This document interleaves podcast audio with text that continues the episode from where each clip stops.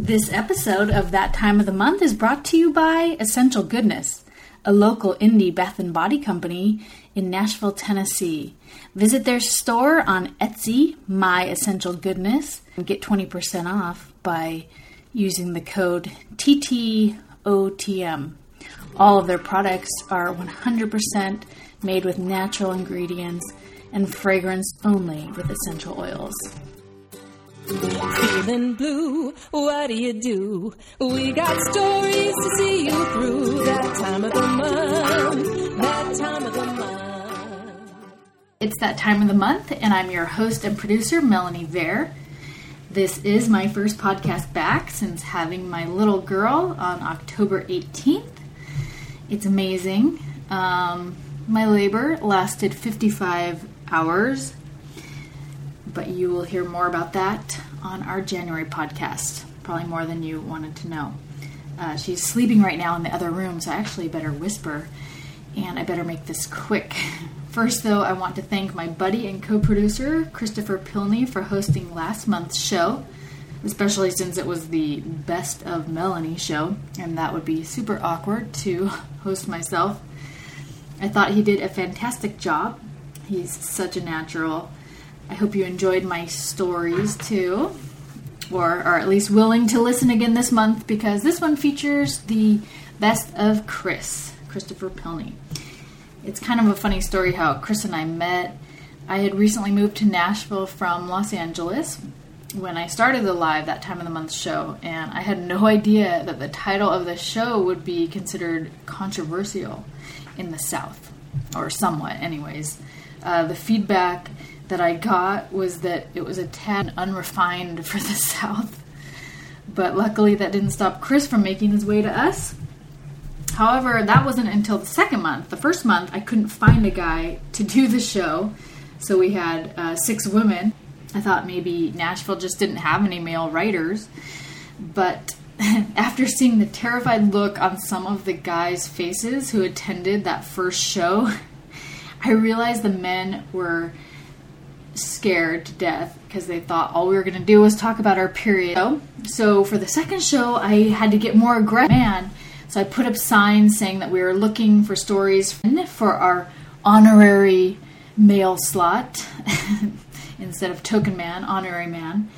And I placed these um, flyers in uh, kind of the edgy coffee shops where I thought there'd be younger, skewing, more liberated men.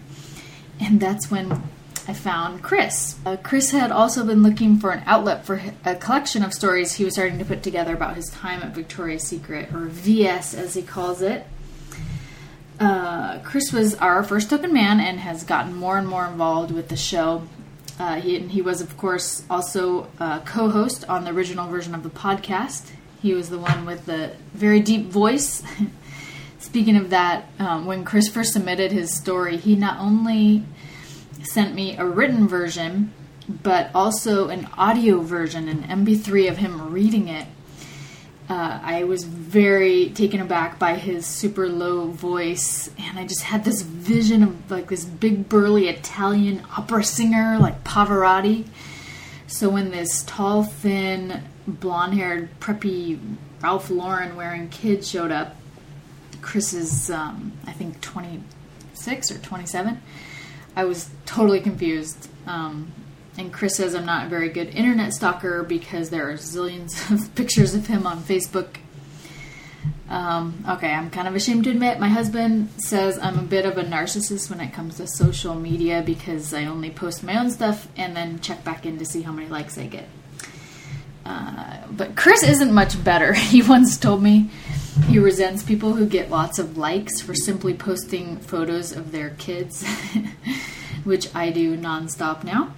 Chris says he can't stand when he posts uh, something that took him hours to come up with and gets less likes than a picture of a kid or a, or an engagement ring. Luckily for Chris, though, the right people have recognized his genius. This first story we're about to listen to was a story Chris wrote for the show, and the first he wrote about Victoria's Secret, um, which afterwards Chris got published on Salon.com, and it caught the attention of a legitimate talent agent.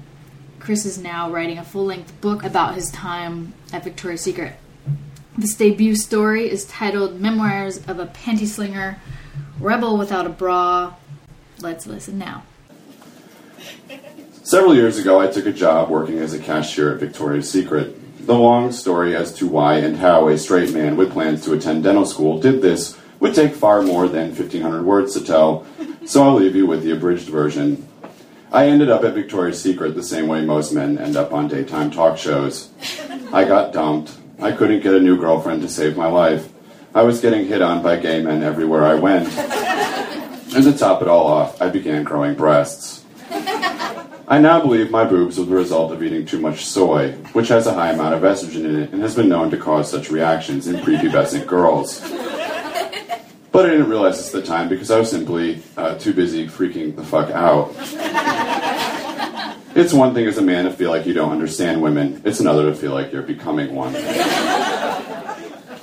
Desperate to regain my swagger, I decided I needed to study girls, to go somewhere I could immerse myself in them. The first place that came to mind was a brothel. The only problem was, where was I going to find a brothel in Nashville? With a semester of college still to go, I wasn't about to leave town for Vegas either. So, with temporary, purely educational prostitution out of the question, as well as the very real possibility I might need a bra, I applied to Victoria's Secret. What ensued was one of the most entertaining and odd years of my life. From having women regale me about their recent hysterectomies, to having one of my managers show me her new nipple piercings, I never knew what the hell to expect when I walked into that store. The customers were my primary interest. I figured if I learned anything about women, it was going to come from watching and interacting with them. I was also curious to see how they'd react to a grown man bagging their thongs. I assumed they would think I was one of three things a homosexual, a pervert, or a perverted homosexual. Whichever they felt was most apt for the moment. It came as a surprise then that most female customers were not only receptive to my help, but also my opinion. They wanted to know what a straight man thought about things. Lingerie, perfume, panties. The question I was constantly getting was, which do you like best? Which was followed by my time worn response, well, which would look best on the floor? Because really, that's where it was going to end up, anyways. I was also surprised by how forward women were. One customer came to the counter to exchange a bra for a bigger size due to the fact that she'd gotten, and I quote, new boobies. Well, before the surgery, she said, looking down and pushing them together, I was about a 34A, but now, thanks to this guy over on Wedgewood, I'm a solid 34C. Aren't they just great? It was like watching a mother hold her baby for the first time, mixed with a six year old girl getting a pony for her birthday. I've never seen a person look upon anything with such pride before. She was overjoyed, and had the doctor not advised her to avoid any activities that required jumping, slip and slides, or extreme gravitational forces, she probably would have skipped out of the store. This was how excited she was. Another woman told me she couldn't wear any of our panties because they all, one way or another, got stuck in her butt. That was her exact phrasing stuck in her butt.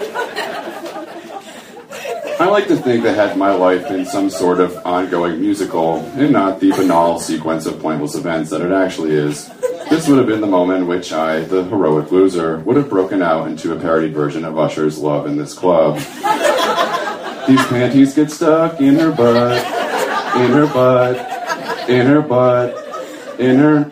But instead, I just apologized and handed her the receipt. I really hate singing that part. That's hard. The customers taught me how to assert myself with women, but it was my coworkers who taught me the most important lesson about their sex. Girls talk, and when they talk, they talk in explicit detail. I was folding panties one evening when I overheard two of the girls discussing a recent hookup one of them had had. He had this vein, one of them said, that wrapped around his dick like, uh, uh, a blue vine, said the other girl.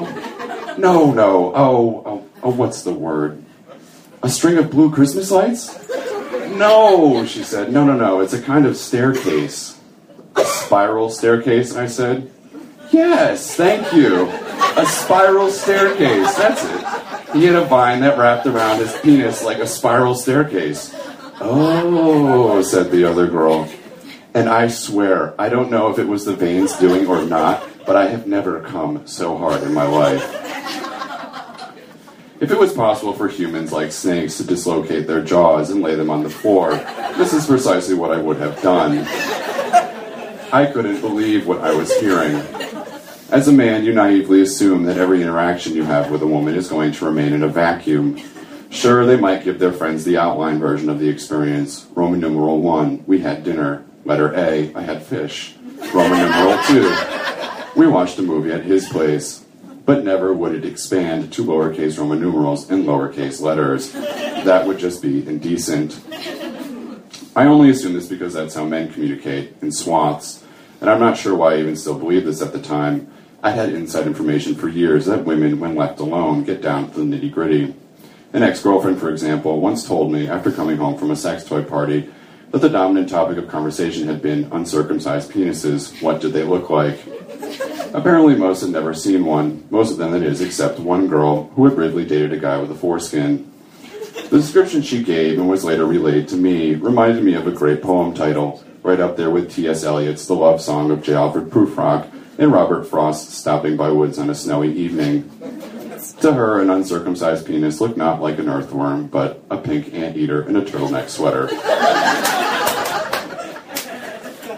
I still love that.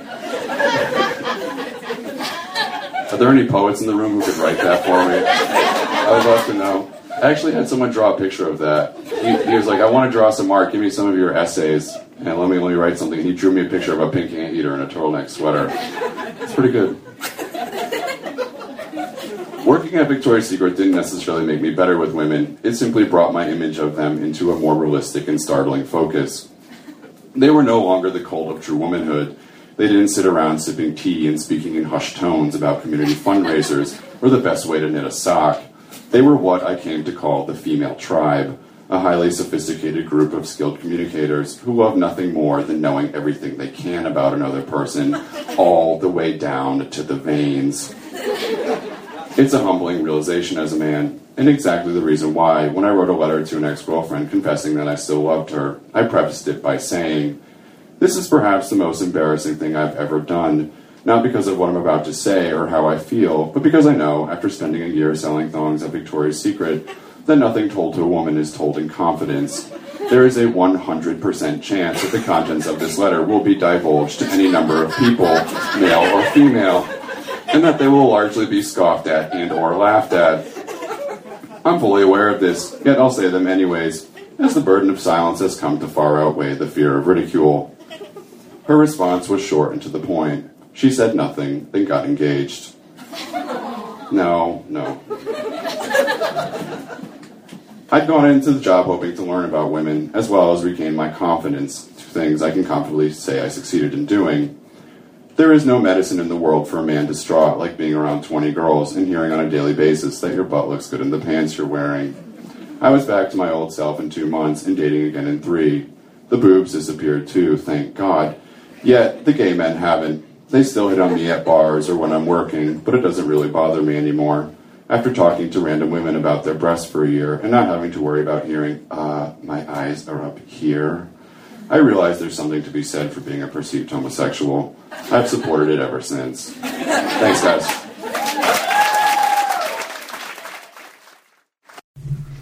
I have never been able to look at a spiral staircase the same since.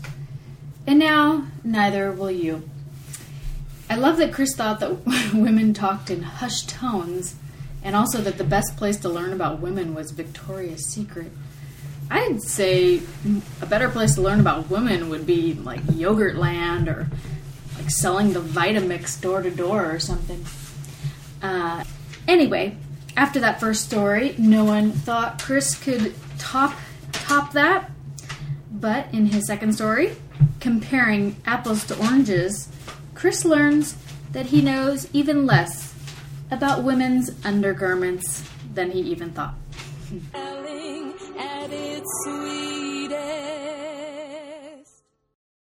Selling bras is a lot like pulling teeth. I can say this I've done both, and each has a distinct ability to leave a man feeling completely helpless. Pulling teeth when you're in Haiti on a medical mission trip and trying to remove an adult male wisdom tooth with only the most rudimentary of tools. And selling bras when you're a grown man and you take a job working at Victoria's Secret because you think it'd be a fun challenge to sell bras to women. This is where I was in April of 2010, a grown man who'd survived a full slate of med school prerequisites, pulled teeth in Haiti, and now sold bras for a living. I was on top of the world, no longer worrying about taking the MCAT or writing my mission statement. All I had to do now was learn a couple of bras. And how hard could that be? This was bras we were talking about, not eight years of residency. I was planning on to become a plastic surgeon. I came to realize just how naive this assumption was two hours into my first day on the job. I was ringing up a customer when she noticed she'd grabbed the wrong size and turned around to go and correct her error. Oh, don't worry about it, I said. Let me just call one of the girls on the floor. They'll grab it for you. This is what we were trained to do, and it's a nice gesture until you realize you have no freaking clue what you're looking at. It could be a very sexy push up, it could be a naked STEMI, it could be a cotton's full coverage, or it could simply be a double pouched water balloon launcher. Because here's the rub. When you don't listen to country music, anything with steel guitar and banjo sounds like country music. When you don't have a discerning palate, anything with pasta and marinara sauce tastes like Italian food. And when you don't have breasts, anything with two cuffs and some straps looks like a bra. It was clear I needed help. Recognizing the I'm drowning over here tone in my voice, the store manager saw to it that I received schooling in the matter. What resulted was a string of lectures I came to call the tutorials.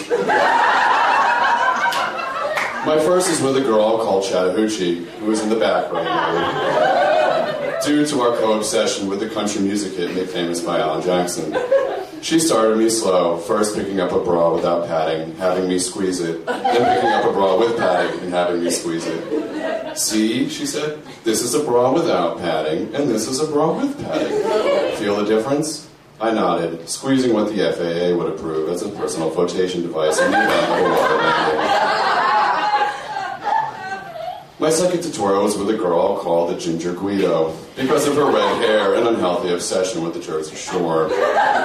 Seeing as I now understood the difference between a push-up and non-push-up bra, she gave me a more in-depth lesson, walking me through each room, carefully explaining the bra collections within it and how to tell them apart. It was during this that I started to feel more comfortable feeling like a complete idiot. No matter what sex you are, male, female, or Cher, selling bras at Victoria's Secret is really fucking hard.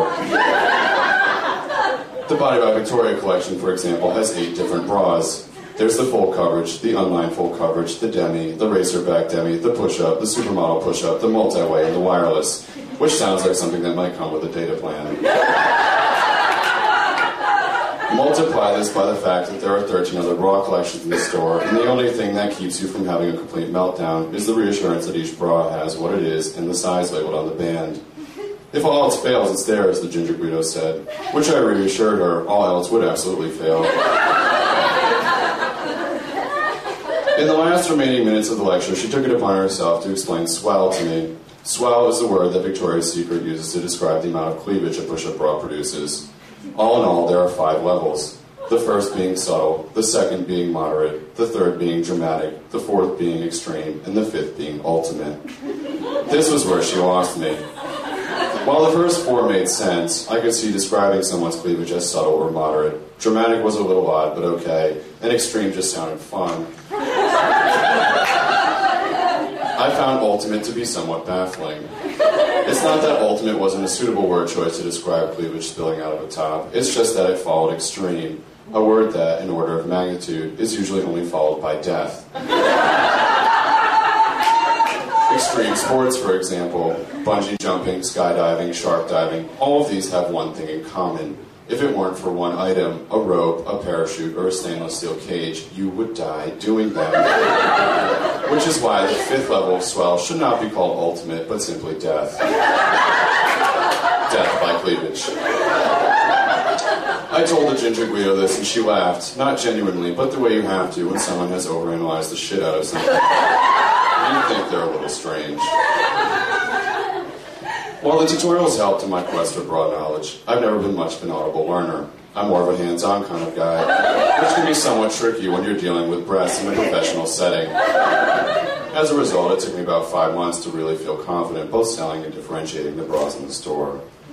I had a lot of things drilled into my head in that time. The first and foremost being that knowing size was everything. Most women think they know their bra size. They were measured when they were 16 years old, and nothing has changed since that point. These women, I was told, are sorely mistaken. Therefore, it was also a bra salesperson's job to ask each and every customer if they wanted to be measured. If they did and you had a vagina, it was all yours. If, like me, however, you had a penis and the customer hadn't specifically requested your services, you were required to pass them off to someone who didn't have a penis. I'm sad to say that in my year of working at Victoria's Secret, I never did get the chance to measure someone. At least, not in the traditional method. Because most women didn't want my help finding a bra, I mainly stuck to helping men, which I found to be relatively easy. Once you get them to focus, they generally have a clear notion of what they want to see their wives and girlfriends wearing. The only problem came with sizing. If women were often naively mistaken about their bra size, men were proudly ignorant. They either treated breasts like a trophy bass, exaggerating both their size and weight, or they blinked once before saying they had no clue. It was somewhat embarrassing to watch, but I can't really judge. For years, bra size was a mystery to me. Yeah, I knew the sizes 34A, 36B, 36D, and I knew that the bigger the letters got, the better, but I had no idea what they signified.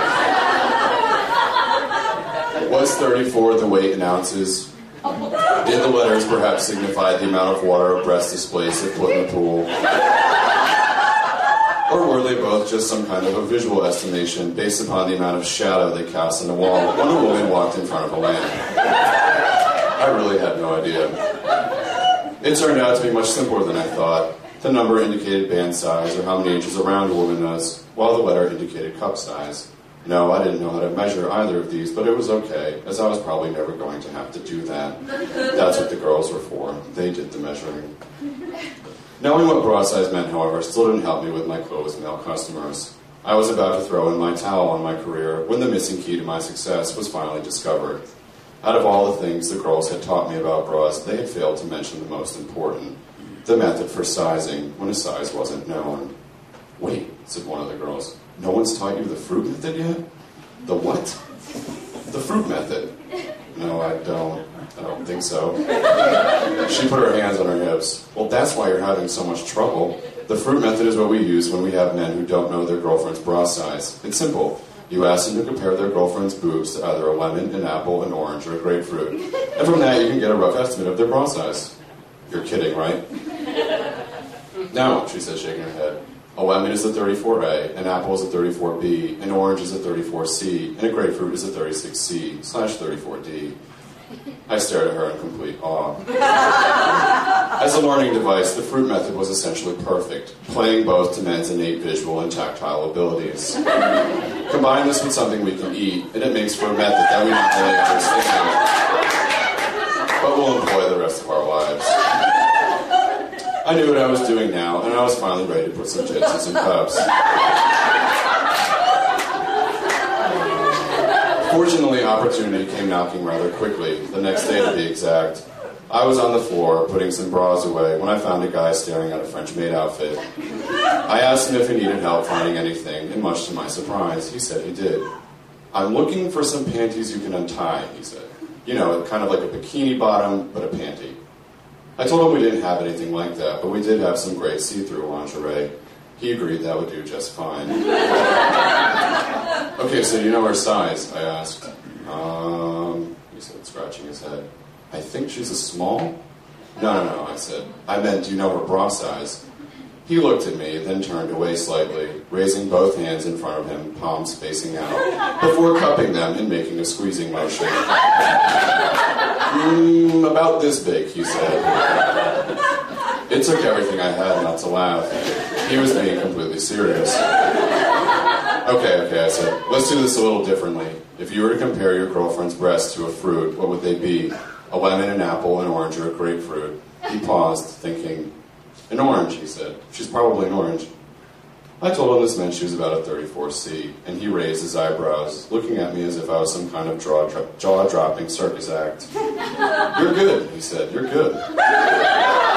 I thanked him, not wanting to make a big deal out of it. It was the best compliment I'd ever received. I didn't really help that many more people in my remaining six months as a bra salesman. I'm not sure why, but once I finally learned how to do it, selling bras bored me. I guess it was a challenge I'd been attracted to, a pattern that occurs again and again in my life. I find something I shouldn't be able to do, I do it, then move on. It's how I ended up going into the music business, then into medicine, and finally into bra sales. You come to regret these kinds of decisions. Had I stuck with medicine or music, I could be engineering the next big country record right now, or sawing a vagina in half in Cadaver Lab.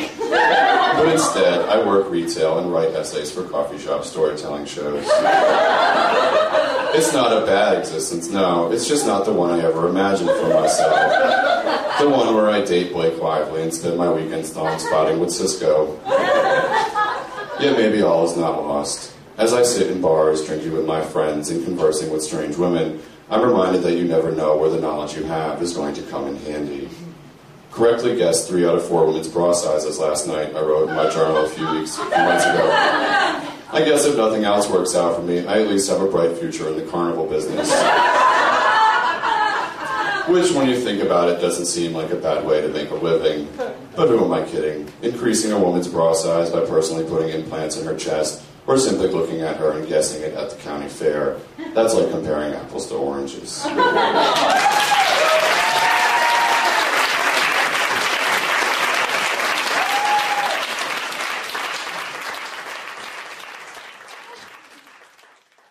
Well, after hearing that story again, I'm feeling a little awkward that I sent my father in law a fruit basket for the holidays. Uh, moving on, this next story, uh, Chris is a little overexcited when he is invited to his Victoria's Secret coworkers' bachelorette party, and he signs up to make a cake to bring a giant penis cake. This one is titled Betty Cocker. It's difficult to make a penis cake without following each of your sentences with no pun intended. Saying it's hard isn't made any better when you attempt to clarify with it's hard to do that is. Even I had to watch a lot of videos to make sure I did it right comes out wrong when you're explaining how you got the frosting to shoot out the tip so realistically. This all occurred to me as I was gently forming the balls on a chocolate penis cake I was making for a coworker's lingerie shower. I'd been working at Victoria's Secret at the time, one of three men in the store, the, the invitation had come as a requirement, the product of a previous party in which several coworkers had been left out and reported their displeasure to human resources. I was overjoyed. Requiring that I be invited to a lingerie shower was like requiring that a fat person be invited to Krispy Kreme. Before my coworker, who I'll call Pear, could even finish her sentence, I cut her off. So, Christopher, are you? I'll be there with a chocolate penis. The idea for the cake actually came a bit later.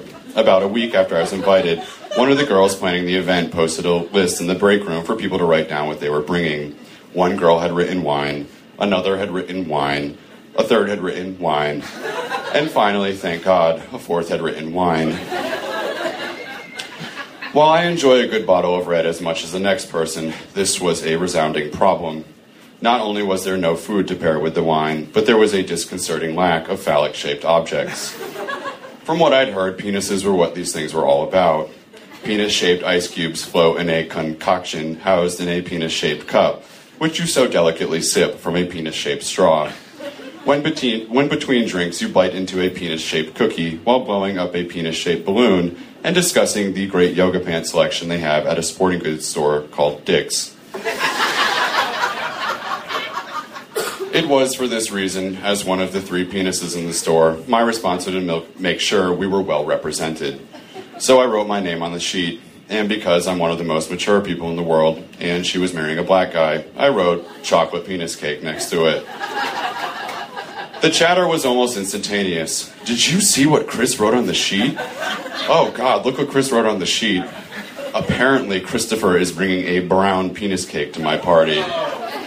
The latter came from pear, which I found to be somewhat offensive because brown is the word uh, Indian people most often use to describe themselves, and she was most certainly not marrying an Indian guy. I think you mean African American penis cake, I said. Or if he prefers Afro Caribbean penis cake. She rolled her eyes. Or just a Lenny Kravitz penis cake if he's somehow half Jewish. I began my, I began my quest towards phallic confectionery wizardry, wizardry. Wow, that's hard to say. At the Hustler store when I was told they would have a wide selection of penis cake pans. Wandering through the dildos, a sales associate came over and asked if I needed help finding anything. I told him I was look, I told him what I was looking for, and he led me to a small area beside the erotic clothing section. Looks like, uh, yep, we're out of them, he said, scratching his arm. You've got to be kidding me. No, he said, it's wedding season. This happens every year. I thanked him and he walked away. Uh, and as he walked away, I looked. I had to look for myself, just in case he missed an errant placed pan. Sure enough, though, he was right. They had penis cookie cutters, penis ice cube trays, penis cupcake pans, cup cocks, they were called, and even a booby cake mold. But nowhere was there a phallus to be seen. Slightly defeated, I went home and jumped on Google, knowing that I'd surely find something online. I typed in penis cake pans, and within half a second, I had three promising options to choose from. The first was a disposable penis shaped cake pan. It was not only reasonably priced, but it provided a bit more discretion than a non disposable pan. Once you are done creating your penis cake masterpiece, the description read, just stuff these disposable pans deep in your trash basket under the egg cartons and banana peels. No one has to know about your wild bachelorette party. Good point, I thought, imagining my mother finding it in my cupboard. the second was the erotic penis cake pan.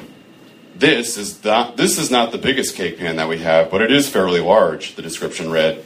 The penis shape is about 10 inches long and about 6 inches wide at the balls. The pan is non tarnishing and dishwasher safe. You can use this versatile pan for gelatins, cakes, cookies, or even as a serving dish. My interest had been piqued. I imagined welcoming guests to a house party and informing them that coats were in the guest room, drinks were in the fridge, and, if they were hungry, chips were in an aluminum dick sitting on the coffee table. So much for disposable, I said, crossing it off the list. The battle was now between the erotic penis cake pan and another product, one which the manufacturer simply called the Big Boy. Measuring in at 12 and a half inches long, 10 inches wide, and 3 inches deep, the Big Boy was touted as the largest penis cake pan on the market. And as I read the description, it struck me as having been written by the late Billy Mays. Hey, you, it barked. Are you looking to make a really large penis cake? I'm down with that. Everyone likes a penis cake.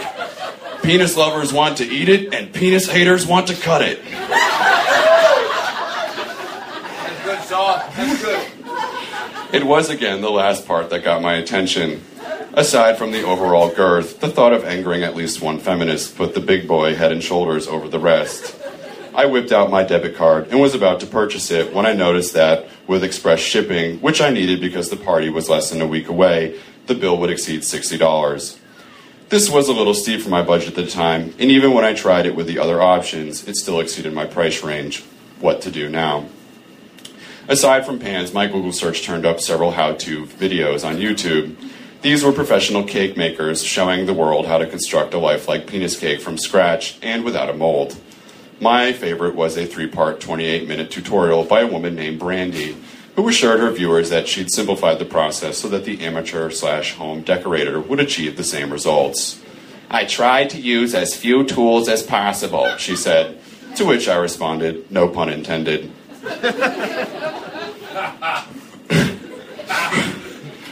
Her process truly was simplified. Take two sheet cakes, put one on top of the other, adhere them together with frosting, then cut them into the shape of a shaft.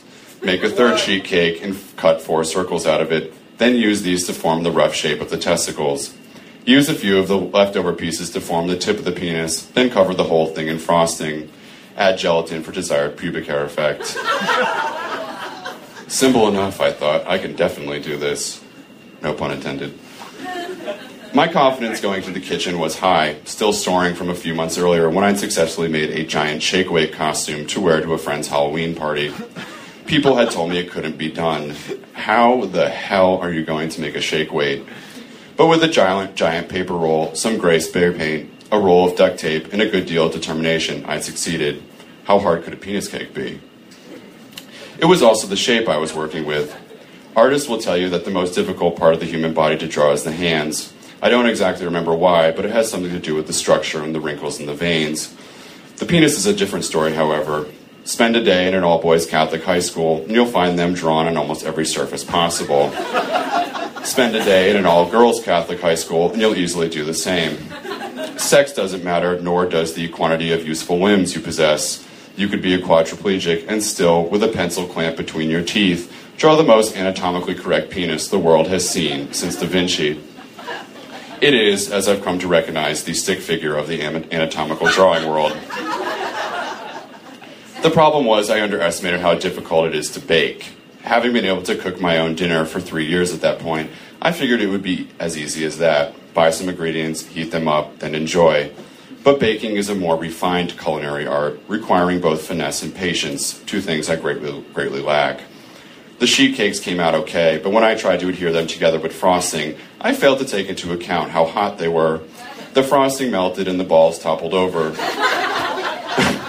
My tip looked like a botched circumcision. And even when I tried to cover it up all with frosting, the cake was still too warm and fell to pieces.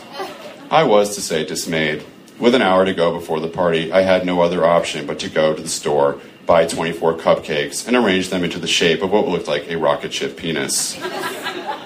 What the hell is that? Pear asked as I walked into the party. What do you think it is? I said. It's a cupcock. She smiled. A cupcock? I wanted a chocolate penis cake. Where's my chocolate penis cake? Okay, I said, you have no idea what I just went through or the pain I experienced. To which she responded, no pun intended. Thank you.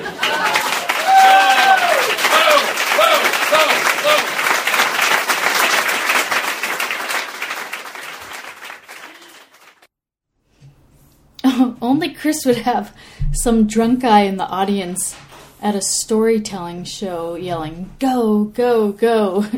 Anyway, in Chris's fourth and final story today, he makes sort of a 180 when it comes to women's, shall we say, intimates. He becomes something of a snob or a connoisseur. This last one is titled, Here Comes Peter Cottontail. Oh, and quick disclaimer unfortunately, the audio is not as good as the others on this one. Yeah, stop laughing. Hasn't even started.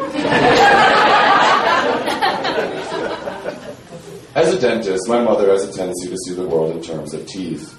The model in the fashion magazine, the anchor on the local news, the butcher at the grocery store. Each of these loses any form of distinguishing characteristic upon opening their mouths. wow, would you look at the teeth on that guy, she'll say, watching Brian Williams elaborate on a new bill in Congress. The news doesn't matter, nor does what he's wearing. A nuclear device could go off in Manhattan, and he alert the nation wearing only a cowboy hat and nipple clamps. She would have said the exact same thing.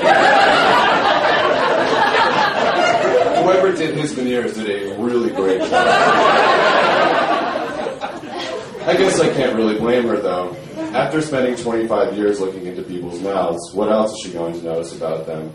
It's the same way I assume garbage men see the world in terms of trash, or proctologists see the world in terms of assholes.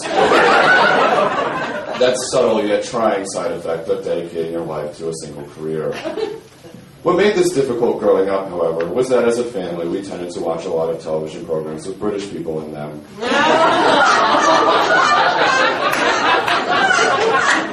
We're not talking about the Hugh Grant or Colin Firth kind of British people either. These were the non-Hollywood types, the world's leading scholars on Elizabethan England or 18th century ballistics, whose teeth reinforce the theory that Stonehenge is not the ancient Druid burial ground we all know and love, but in fact the leading text in British orthodontics.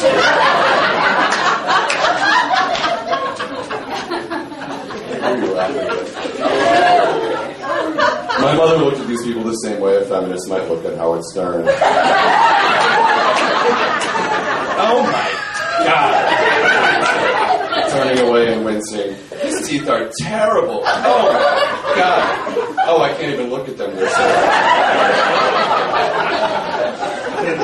It's not that she was disgusted so much. It's more that she was offended. Like a, like a Republican when you tell them you're not going to vote. What do you mean you're not going to exercise your right to braces? I imagined her saying. And then she'd whip out a copy of the Declaration of Independence and point out the line that clearly states our rights to life, liberty, and the pursuit of orthodontia. I think the thing that baffles me most about her dental fixation is the question of when. When did she go from seeing scholars for what they know to seeing them for what they obviously don't know about the advances in modern dentistry? While it's hard to imagine her any other way, it's even harder to believe there was a distinct moment when that change occurred. That kind of thing only happens in movies or books, where characters move from innocence to knowledge with the ease it takes to walk from the living room to the kitchen. As God is my witness, I'll never go hungry again, they say, brandishing their fists on top of a hill. If I have to lie, steal, cheat, or kill, as God is my witness, I'll never be hungry again. It's just so hokey, all that drummed up theatri- theatricality. No one actually does that in real life, especially not my mother. However it happened, though, it still had no bearing on her attempts at conversion. As the oldest child, it was always assumed I would follow in her footsteps, either as a dentist or some other medical professional. So when, in my senior year of high school, I told my parents I wanted to be a country music singer, they were shocked. but you don't know anything about music, my mother said. We're not paying for you to get a degree in music, and that's final. You're going to have to do something else. I ended up in the music business for two years, both studying it in college and working as an assistant engineer in a studio on Music Row. It was a lot of fun, but eventually I decided I wanted to do something a little more stable. So when I told my parents I was becoming an English major and wanted to pursue a career in travel writing, they were shocked. travel writing, my mother said into the receiver. Well, at least it's better than music, but how do you even go into travel writing? I didn't know, and I still don't really know. But I wisely failed to mention that. This dream lasted all of two months, until I got a job at J. Crew and discovered that almost everyone who worked there had graduated with a degree in English. Worse yet, they graduated with a degree in English from the college I was studying at. These were not good odds, especially for a person like myself who was on the prowl for a trophy wife.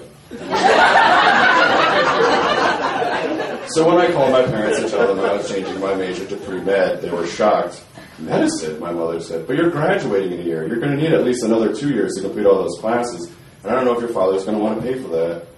Well, it turned out he did. Together, they were more than willing to shell out the money if it meant I'd spend the rest of my life wearing scrubs and not a burlap poncho. I liked the way it felt to tell people I was going into medicine. They seemed to look at me differently, as if I was wearing a BMW on my head and carrying, a house in Nantucket on my shoulder. You have what we want. And I did. Or at least I thought I did. My imaginary empire came tumbling down in my fifth year of college after a series of unfortunate events, which seemed to suggest I had lost all touch with the female world. I decided I needed to go somewhere to study women. So when I told my parents I was no longer pursuing a career in medicine and getting a job at Victoria's Secret, they weren't that shocked. well, said my mother, I can't exactly say I saw this coming, but it kind of makes sense you'd end up selling bras. I think she was right. When you consider the careers I pursued were merely, were merely veiled attempts at getting in girls' pants, it was only logical that when I failed at them, I'd take a job selling what was in girls' pants. I was simply removing the middleman. Working at Victoria's Secret turned out to be one of the most entertaining and odd decisions of my life. I had a lot of fun helping customers, but what really set the job apart was the girls I worked with. It was like having 30 sisters around me at all times, but 30 sisters that I could be attracted to and occasionally have relationships with, without having to worry about judgment or unsightly birth defects. The only problem came with girlfriends. Every time I'd start dating someone, I'd hear, Oh, we can't wait to meet her. When are you going to bring her in? And when I would, I would come to regret it for the rest of the relationship. Never once did the girls like someone I was dating. which I think was more of a testament to who I was dating and not to their prudishness. They were sisters, after all. I don't know why it is, but I have a tendency to nickname everyone. Maybe it has something to do with the fact I always go by nicknames myself. Pillow in middle school, Pilsner in high school, and Chainsaw in college. but whatever the reason, I came to nickname each of the girls in the store for one various reason or another. There was my manager, for example, who I came to call dinner table, not because she was renowned for her cooking, but because she had the largest ass I've ever seen. you could serve Thanksgiving dinner on the thing, as well as two to three pies if you situated everything correctly. We also called her J-Lo. There was, oh, come on. Really? There was Madame Tan Thong. Anyone who knows me knows there's a special place in my heart for Sisqó's thong song. So, with it blaring on New Year's Eve 2011, Madame led me into a bathroom saying she wanted to show me something. With the door closed, she lifted up her dress and revealed her backside. What do you think of my thong? she asked. I thought I was looking at a thong the color of pale skin, until I realized that I was simply looking at pale skin. That she wasn't, in fact, wearing underwear, and the thong was merely an outline from when she'd gone tanning earlier. Oh. She giggled. So what do you think? Then there was good old Trusty, who was one of the most unreliable people you could ever meet. Yet I liked her anyways because her favorite movie was Jurassic Park, and she and she had a backside that would make a nihilist believe in something. There was the cougar who was, well, a cougar, even though she vehemently opposed that title. Did I pronounce that word correctly? Vehemently? I think so. The cougar is one of the most interesting people I've ever met. In her early 40s, she's made livings as a singing telegram, a magician's assistant, a stripper, a carpenter, a marketing executive, and a retail manager. She apparently had a thing with lead singer of Motley Crue at one point, and probably had something with Steven Tyler as well, but I can never get her to admit this. And then there's Cottontail. The story of Cottontail goes back to an evening in August of 2010. I was in the back of the store checking on some panties for a customer when I heard the cougar call me from the manager's office. Curious, I walked in and found her sitting there with Cottontail, both, both looking as if they had something on their minds. Close the door, said the cougar. And I did so, rather excitedly. These were good odds. So, Christopher, she said, before hesitating and turning to Cottontail. Okay, you ask him, I don't want to ask him. Cottontail turns towards me. Do you like a girl who bleaches her butthole? what? a girl who bleaches her what? Bleaches her butthole, she repeated. You know, whitens her cottontail? She said this as if bleaching her butthole had an old high school classmate of ours, whose real name I had forgotten. Her nickname would surely jog my, jog my memory. Bleaches her butthole, you know, whitens her cottontail? Oh yeah, whitens her cottontail. What's she up to these days? I've got to be honest, I said, I've never heard of this. Why would a girl even do that? Well, if your favorite position is doggy, she said, you might want everything to look nice and clean down there. Why don't you just learn to wipe properly? she shook her head. No, because no matter how thorough you are, poo follicles always build up over time. You can't get rid of them. Follicles? This was a malapropism. She had meant to say particles, as follicles are small spherical groups of cells containing a cavity. We most associate hair growth with follicles, an image that, when combined with feces, has the ability to cause mass suicide. But I still don't get why a girl would do this, I said. Why don't you just use some baby wipes or take a shower? Or if you're still having issues, just take some steel wool to it. She put her face in her hands. Realizing her logic wasn't getting her anywhere, she did what most people would do in this kind of situation. She appealed to a higher source. Well, porn stars bleach their buttholes all the time. Why do you think they look so good? I turned to the guru for confirmation. What do I look like to you? She said. An expert on porn stars? In fact, she did look like an expert. So I nodded my head. I am not, she explained. What about me says I look like an expert on porn stars? Not wanting to stir the turd any further, and remembering that I was doing a check for a customer, I shrugged my shoulders and told Cottontail that no, I do not make it a requirement of my girlfriends to bleach their buttholes, but would certainly consider it in the future. she seemed pleased with this. That night I went home and did what most single men do when football's not on, there's nothing to eat. I made some popcorn, opened my laptop, and put on some porn. this was nothing special, just something I could get for free on the internet from YouPorn or PornTube or one of those post-it-yourself porn websites. Surprisingly, I found something good and was just getting into it when I noticed the girl had definitely not bleached her butthole. oh my god, I said, dropping the lotion. That thing is terrible. Oh my god. Oh, I can't even look at it. And with that, I closed my laptop and pulled out my pants. Trying to forget everything I'd just seen. I spent the rest of the evening this way, taking hot showers and imagining myself with Blake Lively. But none of it worked. None of it could ever overpower the image I now had in my head. As if the world I'd once known had given way to something completely foreign, where bleach is no longer exclusive to clothes and teeth. Peter Cottontail is a porn star, and I find myself thinking with regularity, as God is my witness, I'll never be horny again. As God is my witness. Thank you.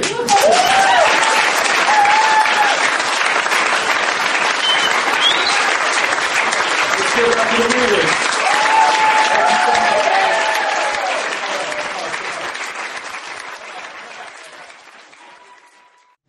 And when you thought you've heard it all from Chris, now you really have.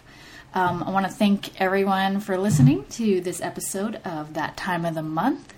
Uh, for more information about the live show, please visit us at thattimeofthemonth.com. There are dashes in between each word. And um, we'd love to hear your comments on iTunes, or you can email us at timeofmonth at gmail.com. Thank you. They're funny, smart, and so absurd. Happens every month. It's the neatest storytelling at its sweetest.